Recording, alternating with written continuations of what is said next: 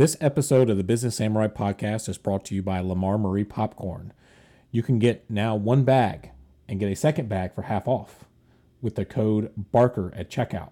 So if you like your snacks a little sweet, a little salty, a little mixture of both, go check out lammarmarie.com and all of the flavors that they have for your next snacking sensation. That is lammarmarie.com with code Barker at checkout for buy one, get one half off. Welcome to the Business Samurai Podcast. I'm your host, John Barker. With me is my good friend, Justin Holroyd. Justin served 14 years in the United States Marine Corps before an unknown medical condition prompted an unexpected early retirement that required Justin to get a pacemaker. Justin was in the Fleet Marine Band, which is the Musician Enlisted Options Program, MEOP. As if you don't realize it, Marines love their acronyms. Justin played the trombone. He oversaw 500 military members during his active duty time, where he played in 20 different 21 different countries with kings and queens and presidents, managing multi million dollar productions. He recently graduated with a Bachelor of Science degree in Business Administration, Communications, and Project Management. He's currently pursuing his master's degree in similar studies. Justin, for as many people, including my own family members, father, grandfather, aunts, uncles that have been in the Marines, Justin is the first one that I know that has had uh, a background in music. So I thought that would be an interesting take for for people looking for uh, a, a different side of the the military. So Justin, appreciate taking the time to be here. Happy to be here, man. Thanks for having me. And just for anyone listening, I actually got this messed up. Uh, this was actually my second intro because I didn't realize there was like two different sides of the Marine Corps. You got the Marine Corps band, and then you have this MEOP enlisted program. And so we had to go do some changes here on the fly. So thanks for getting corrected. And again, having been around the Marines for 40 some odd years and worked with many, I, I didn't realize there was actually two different programs. We'll get into that here in a little bit. But so give us a little background. Have you always did you always play instruments and know you were going to go into the Marine Corps doing that? Can you give us a little backstory on your entry into music? Because that's to me, like I said, that's not common for what I know. yeah, I had been around music my whole life. Both my parents were music teachers. My dad taught high school band for almost 30 years and was and still is involved in music education now as an administrator at level now. But he so music was already, always a part of my life. I, I knew I was going to be in the band in high school. I knew I was going to play an instrument, and so I, I, started playing trombone. And when I was probably nine or ten, and have been playing it ever since. I, I never thought I'd be in the Marine Corps. In fact, I had already uh, a music scholarship for tuition, my tuition covered to go to the University of Wyoming to major in music. When oh. they call them musical technical assistants, they're music guys in my program on recruiter duty that help out the recruiting districts in auditioning people that might be interested in the band. And there was a guy that showed up at my school, and I'll never forget this. He showed up at my, at my school. He was trying to get people to audition. I wasn't interested, and he was like, he probably wouldn't make it anyway. And so I, I uh, completely fell for that hook, line, and sinker. My horn wasn't even at school that day, but I drove home, got it, and came back. So I'm a senior in high school and auditioned with the intention of just saying I'm going to make it, and then I wasn't going to go. But then I did make it, and and I, after some time thinking about it, I ended up deciding to go, and it was the hands down the best decision I think I may have ever made, next to Mary and Laura. But I would have never met her without you know, joining the Marine Corps. So gotcha. it was. So you knew going in you were going to be in in the band. You yeah, were going to be doing music like going in. It doesn't happen like that for everybody, but I did. I auditioned and had made the audition before I even like went to MEPS or talked really seriously talked to a recruiter or any of those things. Sometimes it doesn't work like that. Sometimes you go in and the recruiter figures out that you play an instrument and then brings that guy into audition and then you switch gears, switch paths. But I had made and passed the audition before I even got serious about enlisting. Now, did you have a normal boot camp experience? Was it 12, 12 weeks long? Did you have yeah. Camp Lejeune or or whatever? I was in uh, I was West Coast. I, I went to, to San Diego for boot camp and for MCT, and that's you're talking about the two different sides of the of the marine music world. That's the big one. The President's Own is a fantastic, phenomenal organization that is some of the world's best musicians in that group, but they do not go to boot camp. In the Fleet Music program or the MEOP program, everybody goes to boot camp, everybody goes to combat training school, and you're expected, especially back in 03 through 07, there were Marine band guys deploying and sitting right next to. I, have got a story. My first section leader has some accolades and awards for being a machine gunner on top of a tank. So really? it's it, it's that's sort of a difference. I didn't. Fortunately, I never had to do that. I got close a couple times, but I didn't have to. But that's one of the big differences is that the president's own is not going to deploy in that capacity where everybody in the MEOP that is something that could happen. So, okay, yeah. So I want to just clarify that for I think for a lot of us, and again, it's a mistake I made when I did the the first version of the intro was thinking you've got the Marine Corps band, and it's, it's referred to as the President's Own. It was founded in 1798. They're the largest, the, the oldest, America's oldest Marine professional organizational music organization that there is in the United States.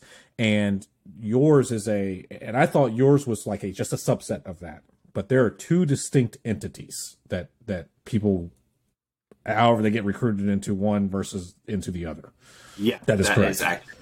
yeah okay so how so you're going in you're going through normal boot camp so you're shooting and stuff like that how do you divide the time up between maintaining com- uh, a combat readiness versus being able to go out and play events how does that time how do how does your days weeks training look like with that yeah, that's that is a huge challenge. Uh, always for the program is because there's two different things you that you really got to hone. You know, music is a skill you got to spend a lot of time developing, and and those right. things on the Marine Corps side are similar. And so that's why a lot of musicians, once they get in the program, once they get in the Marine Corps, they ended up they end up being pretty successful because they understand the the thought process of having to spend a lot of time developing and working and putting in on a skill. It sounds two worlds that don't mesh but they, it, they act- to me it's absolutely they're they are two opposite ends of the spectrum to me. There is some of it. There's definitely some in the music world that would not, you know,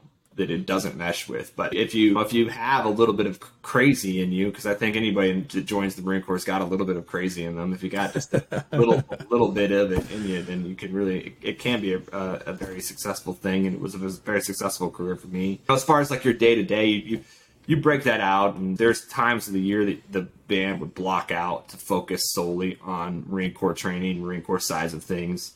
And there's different there's different philosophies uh, about how to do that. There were I was at I were at I was at bands where we would try to do a little bit of that every single day. I was at bands where we did focus more on seasons. This season we will will focus on music hard and heavy because we have these commitments coming up. We don't have commitments coming up these next few months, so we can switch gears and focus on Marine Corps training stuff.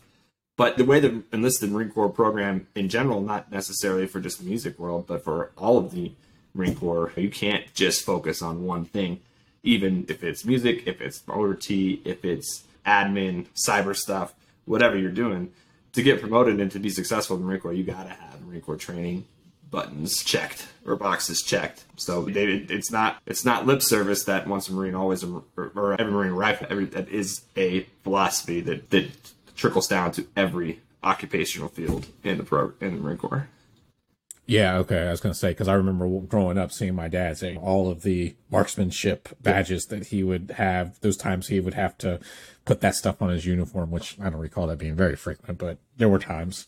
Yeah. Now you mentioned bands plural. So how was the structure set up? How many like divisions were there? Like Sure. How many events did they run? That type of stuff. Events that they ran is is, is a ton. There are ten different Marine Corps fleet bands. There's one in Japan, one in Hawaii, several in Southern California, and then a couple in the Carolinas and one in Virginia. So there's one at each division right now, and there's one at each.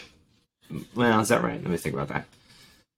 There, Okinawa, San Diego, Miramar, Pendleton, Hawaii, New Orleans, Quantico, the other in San Diego, like the depot, and then Cherry Point, North Carolina, and Camp Lejeune. So that there's your ten. Okay. Eh, but then, but you would get deployed all across the world then to place. Yeah, different bit. Yeah, yeah, yeah. I spent a lot of my time in Hawaii, which was awesome, and we got to. I went all over Asia to do different performances. I did a we did a tour of New Zealand a couple times, two stretches out there. Once for the Rugby World Cup, which was a lot of fun, and then we did another three week tour in New Zealand where we were commemorating the 50th anniversary of Marines landing in New Zealand and staging there before they embarked on the island hopping campaign in World War II. So it's a it's an interesting gig for sure. You, you can't you learn a lot about you're immersed in Marine Corps history and Marine Corps tradition because that's a big part of the job is educating the public on those sorts of things like those events where you're celebrating anniversaries of battles. I was in Guadalcanal celebrating the 70th anniversary of that battle. Yeah, so there's a lot of it depends on which band you are. So you have the Hawaii band, which did a lot of outside of the country stuff, but then the bands that are inside the country, they do they travel around. They're doing a lot of performances for Small Town America, the Sneads Ferry Shrimp Festival in outside of Lejeune or Cherry Point. You know, though. They, so you get, you so, get mixed things. So is there like a tiered system in there where somebody starts out, you're doing the small town stuff, and then as you either get tenure within the Marine Corps, no, or there's a skill set ranking, like chairs. That's my extent. That's the extent of my knowledge of music is knowing that there's the the chairs in an orchestra. But that you would get there and go, okay, you're at a skill set that's enough to go travel the world to go do this, versus you're coming and playing in my backyard at a wedding right. or something yeah, that's an interesting. That's an interesting idea, but it doesn't quite work like that. It works the same way as any Marine Corps Marine gets transferred. You go oh, really okay to you go to where you're supposed to go, and every band has a a little bit of a different mission based on the geography that they're at. But you rotate every three years, typically three to four years, unless you're like me, you get stuck in Hawaii for a while. But that's not a uh, sounds horrible. Sounds horrible. Yeah. yeah. Now, did with that did did you coordinated a lot of the events though, right? You weren't just showing up and saying, "All right, I, I got to play at seven o'clock at night." If I recall correctly in our previous conversations, you were actually in the lead on making these things happen.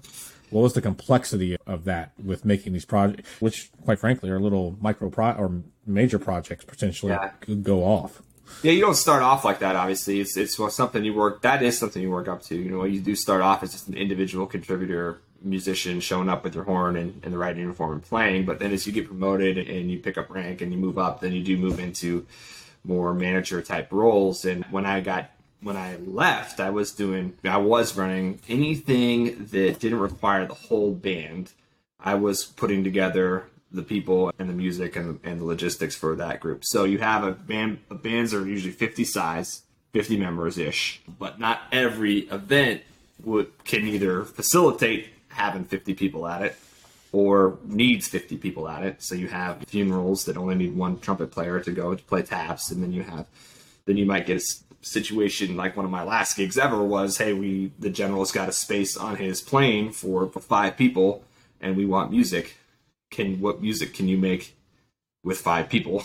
And so then you pick out, you figure out what the requirements are and what's what kind of events these people are going to be asked to play at. Then you put together a group that can handle that, and then you work it. Sometimes that would mean rearranging music because there's not, you know, there's some of that stuff that isn't written for that specific group, so you got to rearrange that. I did a little bit of that and had, unfortunately, had a lot of great friends and people that worked with me that helped me out a lot on that too and then you put together a mini group, and then and you go out and do the event, do the performance, and that was my um, that was what I was doing when I left, and it's special projects leader or small ensemble leader would be the nut would be the, like the official Marine Corps MOS title for it, small ensemble leader.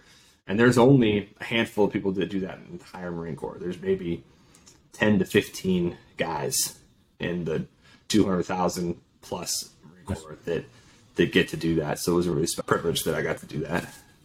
So how do you decide, or who who makes a request in, or who decides? Hey, here's the events that we're going to play. How how does that get prioritized, and you guys get deployed out to wherever you got to go? Just in, in any military function, sometimes it's as simple as a guy with a lot of rank says the band's going to go do this, and then they got to do it. that makes sense. There are there is structures in place, and there's there is some there's a little bit of uh, there's processes involved, and what what what we're allowed to perform at, what we're not allowed to perform at. And there is a hierarchy inside the program. We have Marine musicians, Marine enlisted musicians at the Pentagon, and they oversee the program there. And so there's a little bit of a structured hierarchy. There's a request process. You send a request form in, you can send it to the Pentagon, you can send it to the individual bands, and then it's got to get vetted by legal. And of course, the band's going to vet it. Can we do this? Do we want to do this? And then there's a, an approval process that kind of works its way up chain of command, just like anything else. What about you? we talked about off the top, and you played in a bunch of different countries for kings and queens and other presidents of other countries. Is there a different etiquette or protocol that you guys get briefed on when you're going into an environment like that? Versus, I remember, I think in middle school, the Marine Corps band coming to my middle school and playing a bunch of movie things. There's got to be something different. Do you have any stories around there? Absolutely, um, yeah. yeah. we were one of. I had a group in.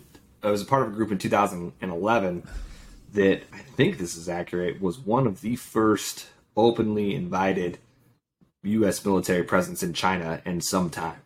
So we did some performances in Shanghai and Beijing, and which was a, which was a cool trip to get to, to do that. And yeah, absolutely. The there's way different protocol and things involved for guys going to China than there is guys going to the middle school down. so that that particular thing, I believe, even all the way up to the commandant of the Marine Corps at the time, was at least aware that we were doing that and had an opinion on us being there in China at the time. we were going. It was completely a community relations event. We played for we played for a high school like the equivalent of like a high school marching band festival. We played at we, we were the end of the night key performers for that event. Then we played some cons some other concerts for at uh, schools in the area, community events there. That was a big trip. We did everything in there between marching band and concert band, and that's a lot of logistics of shipping instruments across the world, and because you can't check a timpani on on an air, on an airplane, so that lots of travel, logistics, and craziness involved in that. So yeah, there is a difference bureaucracy there. One of those between those two things. But that's also a good example of the spectrum of what you do. It could be middle school music appreciation day, and you're going to play the Hokey Pokey and SpongeBob, the theme from SpongeBob, all the way up to something like pretty serious like that, where we're the China trip or the New Zealand trip, where there's protocol. Like on the New Zealand trip, there's protocol involved in how you play for the Prime Minister of New Zealand, and you got to learn their anthem and how they do it, and and that sort of thing. So that I guess that begs an interesting question. You, you think about China now. I'm not going to sit there and try to project right. 10, 11 years ago about what you're allowed to play in an environment like that communist because right now they yeah. censor everything that comes from the united states what was it did you have to go through this crazy music selection process that you go mm. oh my god we don't want to offend your, the host country or in china something that is absolutely like they may take offense to just be for whatever reason that they may have. Was that something that how much did that go into like your planning and and then practice and prep? We didn't necessarily we censor the music per se. We played we did choose on that performance a lot of pretty universally known in the music world at least selections. These like some classical music stuff like the whole planet suite, which if even if you don't know the title of that work you recognize melodies if you heard it those those sorts of things. So we stuck to stuck to stuff that was pretty well known and accepted in the music world per se. But that's definitely something you got to consider when you go into those other countries and is what music do people like? And, even if it's not uh, from an offense standpoint you don't want to play anything that anybody doesn't want to hear. So when we would go into countries, we would look and try to figure out again what's popular here right now, and how can we make sure that we're you know, we want to play stuff that people know. Yeah, I, I guess this and, and this is me just thinking out when I've went to like musicals in New York or you see a band in concert or something like that, for the most part, they're playing the same sets over and over again. They're very well rehearsed in that. And it sounds like to me that you have to be i'm not saying that others can't do that that those guys can't do this but you've got to be skilled to sit there and go all right we've only got maybe a short window to learn a whole bunch of new stuff because of this environment. Yep. So is that is that like an increased skill set on your guys part because that's what you're doing? Or is it from musicals perspective going we learned this enough to get through this event type, type yeah. of situation and then you go all right we're never going to do that one again. There's and I'm biased, obviously, but I do think it takes a special skill set to do the what the Marine Corps music program asks you to do. But there there is a lot of that. So there's both, or you know, all, all three of what you've said. There is music you have to know all the time and be ready to do again and again, over and over with. You know, from a ceremony standpoint, the Marine Corps hasn't changed the music they use in a ceremony in a hundred, you know, hundreds of years. So you're using, you're playing the same music for those ceremonies every time you do it. So you memorize those songs and you just have them ready to go whenever you need to do it. And then there are then there's like what we talked about. You're traveling to a different country, and when when I don't know if you remember that tune, uh, Gangnam Style. Yes. but there was a time in in Asia and even in Samoa, we were we were doing some some things in American Samoa. That song was crazy popular. So I think you just gave me my YouTube thumb title for this episode. so we uh, we learned that song, and then but you got you recognize at the time, hey, this is a one hit wonder. It's going to be popular for three or four months, so we're going to learn it so we can play it now. So it's popular, but then it's, then it'll go away. and We won't play it anymore. And then there's stuff specifically when you're learning it that you're only playing it for this one performance, and you're never gonna you're never gonna play it again. That's some of um. There's in Tonga. I did a uh, gig for the coronation of the King of Tonga and for his birthday. There's a big festival, cool. the King of Tonga, and there were some songs there that they marched to and that they used for their ceremonies that we learned that we knew we were only playing for for that gig. We're not going to go home and play those all the time. How much time do you get to learn? How much lead time do you get to go? We got to we get to learn this? It depends. Most of the time, especially with stuff like international travel, that it's it can happen on a whim. It has, but for most of that, you get a pretty good amount of leeway, a couple months that you're going on this thing and we're going to perform these songs and that sort of thing. So you get a little bit. See, and that's where my ignorance comes into of music and being able to read music. Going, can anybody just put a, a sheet of music down and you can just pick up your trombone and just go with it, or is there all that practice with everyone else to get the timing down so it sounds coherent. I mean, there's, there's a there's a little bit of both. Most of my form, there were, it would be rare that we pulled out something that we had never seen before to play right then and there on the spot. That would not that doesn't happen very often. You if you have that ability, working on that ability really makes you prepared to do what you know to play well and to sound good if you can do that. But that would be a rare that we were that we were sight reading something on the spot and then to perform it for. It can't happen, but it could happen. It but could, it could happen. It, it could happen. Interesting. It, Does everybody sweat? I'm sure everybody sweat bullets a little bit on something like that. I would maybe I don't know, but sometimes stuff happens. What was probably the best event that you call back and go, that was either cool or we nailed it from your time? Yeah, I often, and I tell this story a lot when in, I've, I've told it a lot in job interviews recently when they talk about like a moment you're proud of or something like that. And we mm-hmm. did on a smaller group trip, it was maybe only about 10 people uh, in a group that we called, we called it a couple different things over the years. At one point in time, it was called Party Band, and then we changed it to call it Brass Band, but it's a smaller group that plays mostly popular music, commercial stuff, jazz, not as uh, formal or ceremonial type group, which I enjoyed and was my favorite group to play in. But we once did a, we were doing some work for the Cambodia, for the American Embassy in Cambodia. And they had this, they had an orphanage there that was for blind and deaf kids that they asked us to play at. And we were a little hesitant because it's music. So there's going to be right. It's music and it's visual music. This was a group like a James Brown band or Earth, Wind, and Fire, Tower Power, where there's choreography and you're moving around. Oh, okay. Like Shoot, I didn't even think. All right, you're not, you're not just standing. There's there. It's a, in a very interactive and visual element to it as well. So we were half the people aren't half the kids aren't going to be able to hear us, and half the kids aren't going to be able to see us. So we were a little hesitant about it, but I can imagine it was hands down the best performance I was ever a part of.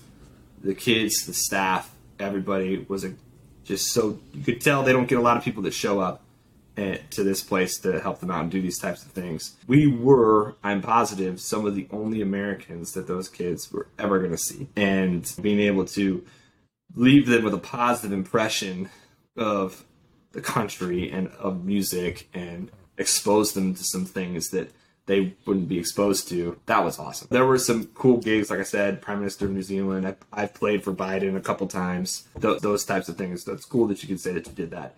But really, that gig, I walked away from that knowing that like I made an impact. Those That's awesome. In those moments, I had a kid hold my trombone, and I could see he was he was blind, and he was running his hands down it, and I could see him forming the image of what it might look like.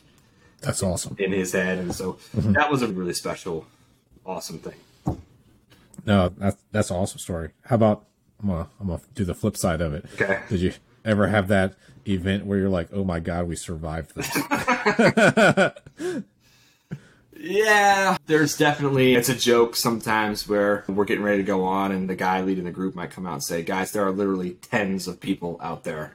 so not every, not every gig you show up to is going to have going to have a huge audience. We did a I did a gig on the Fourth of July one time with this was with my this has become kind of a special gig because it's one of the last times I performed with my friend from last summer that I know you know about. We don't to get into, but he that that was in Virginia Beach on the beach, Fourth of July at night, fireworks, thousands of people out there. That was that was another really special, really cool gig. But not every gig's like that. There are gigs that are tens of people, and there are and so there's so I think there's two elements when you think about things you just survive. So it's gigs that are just like not super well attended, and maybe you worked a lot to work up to that point. It doesn't really go off the way you wanted it to. But the other part is uh, we talked about that gig in Tonga there was a ceremony before in the daytime before the nighttime concert performance thing and it's hot it's like you're on the equator it's like real feel of 1 115 120 and you're in uniform standing at attention and and it's long and so there's those are some of the things that i think about just surviving when you're just standing there for a couple hours you play some stuff in between some speeches and and so there's some of those that you miss a lot of things, but you don't miss everything. so one of the things you had that medical condition that got diagnosed, un, unceremoniously prompted a early retirement. Is that if you had been in, I'll call it the other the Marine Corps band, would that have affected your hmm. performance mm. versus being in, in uh, yeah. the enlisted program? I don't know. Every Marine Corps has to be every Marine in the fleet has to be in the regular Marine Corps has to be deployable all the time. So if you're not deployable, then that's when you get into situations where you're asked, you know, to leave or medically retired, those sorts of things. So that's that was my situation. The pacemaker made me non-deployable. Doctors put on some paperwork. It's not recommended he be deployed to your locations or whatever. So that made me non-deployable and you know prompted the exit. I don't honestly know if that would have been the case had it been that. I was just curious. You got someone who's been in as long as you were. I may have mentioned this to you when, again, one of the first times you, you, me and you had talked about that. Going, there had to have been something to an exception to the deployable rule because there's so many jobs that need to be done, and you already showed competency in the deployment, the gathering of all that stuff, and being an advocate because that's something we didn't talk about. Quite frankly, what is why does the Marine have all of these bands out there when you think of them as a combat fighting force around the world? Is this just strictly to promote the Marines, is or do they have something else in their mission statement that they're trying to advance? Every band has a secondary combat related mission statement to it. So okay. know, the Quantico band close to us here, they're at the time I was in there, their secondary mission statement was to be a security augmentation force. So just the backup uh, military police unit. So when things when things happen, you could send the full time MPs to take care of what an emergency or a crisis, and then you can have some reinforcements from the band come in to help out, supplement some things.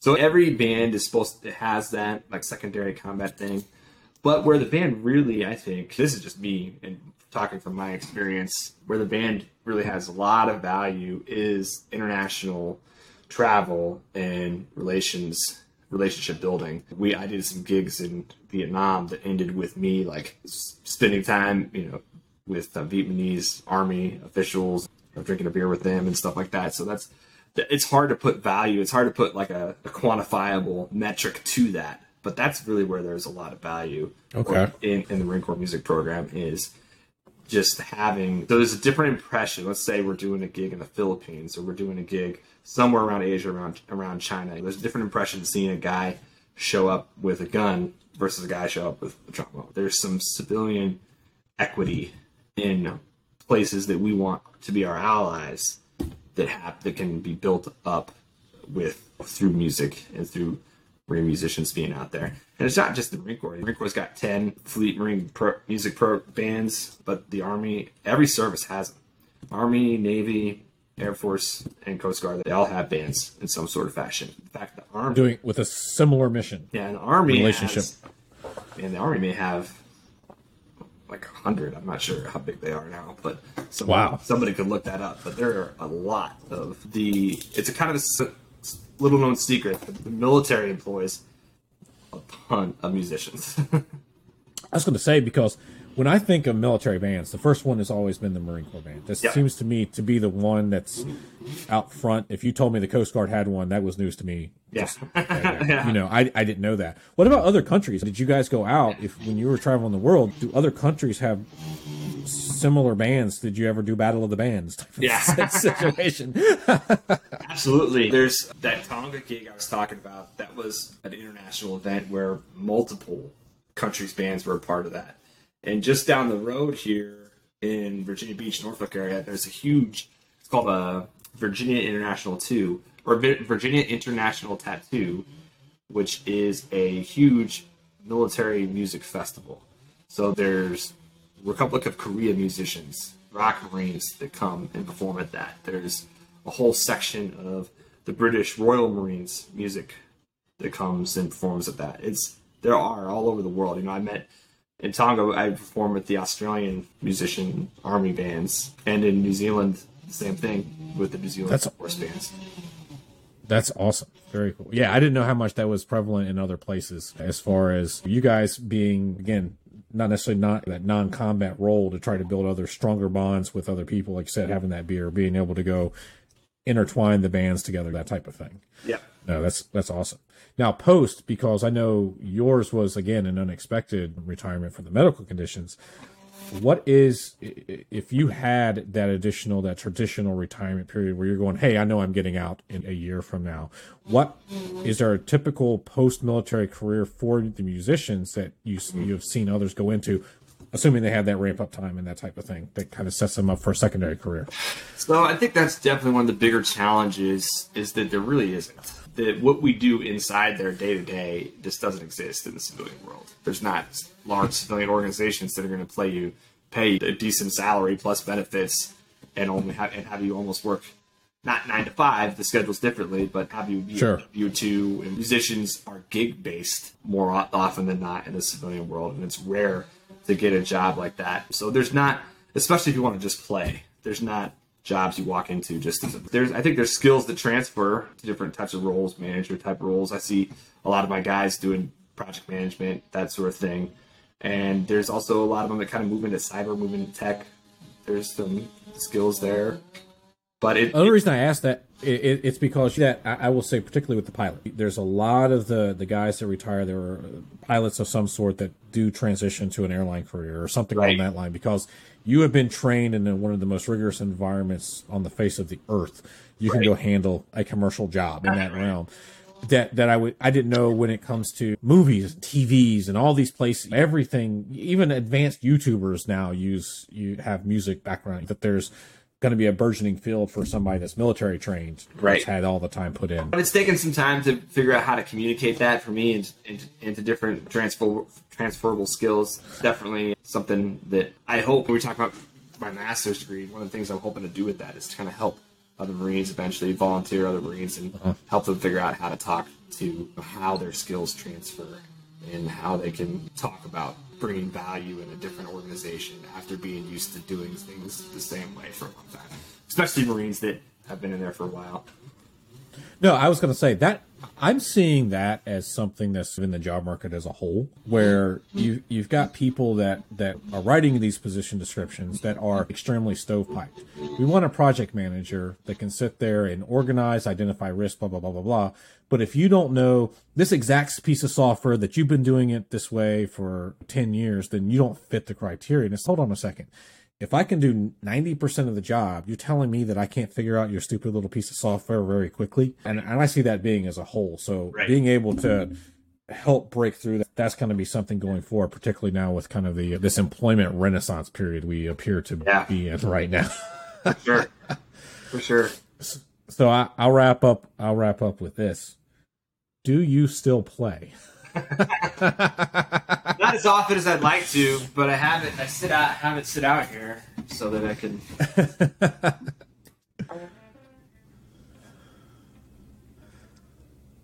That was almost the reason. Hey, I recognized it. No, I didn't know with uh, transitioning into your your new account manager role. What time recording this, you're getting ready to start working for Accenture here in the next uh, week and a half or so. You know how often you actually break it out and uh, play. I know you did with your uh, father's uh, retirement Yeah, I ceremony uh, last year, which was very cool. It's cool. One of the one of the cool things about it, although I don't play as often as I would like to, is it switches back to being a hobby and being something you do as a stress reliever, or as opposed to when it was like my requirement for the gig or whatever. So I tried to play as much as I can, but it doesn't happen as near as often as it used to. Do you encourage your kids to get in? To have you encouraged your kids to get into music then because it's in your lineage? yeah, and I think it's just I think it's something that you can do forever. I encourage them to play sports and music and all that stuff, or, or to do to be active in all that extracurricular way. But music's one of the things you can really do for a long time. Eventually, your body's going to wear out. You're not going to be as athletic, but you can play music for a long. Preaching to the choir there. that's awesome. If anybody wants to reach out, they got curious to get anybody that's interested in uh, joining the military band, I think this is a, a definitely a, a, unique career opportunity for anybody that uh, yeah, absolutely that plays. What's the best way for anybody to connect with you if they want would like to? Uh, email or cell is fine. You got both of those. And I'll put uh I'll put your LinkedIn account Yep. info in the show notes as well. And uh, man, appreciate the time. Absolutely, John. Thanks a lot, man. Cool. See you later. Hold tight for a second.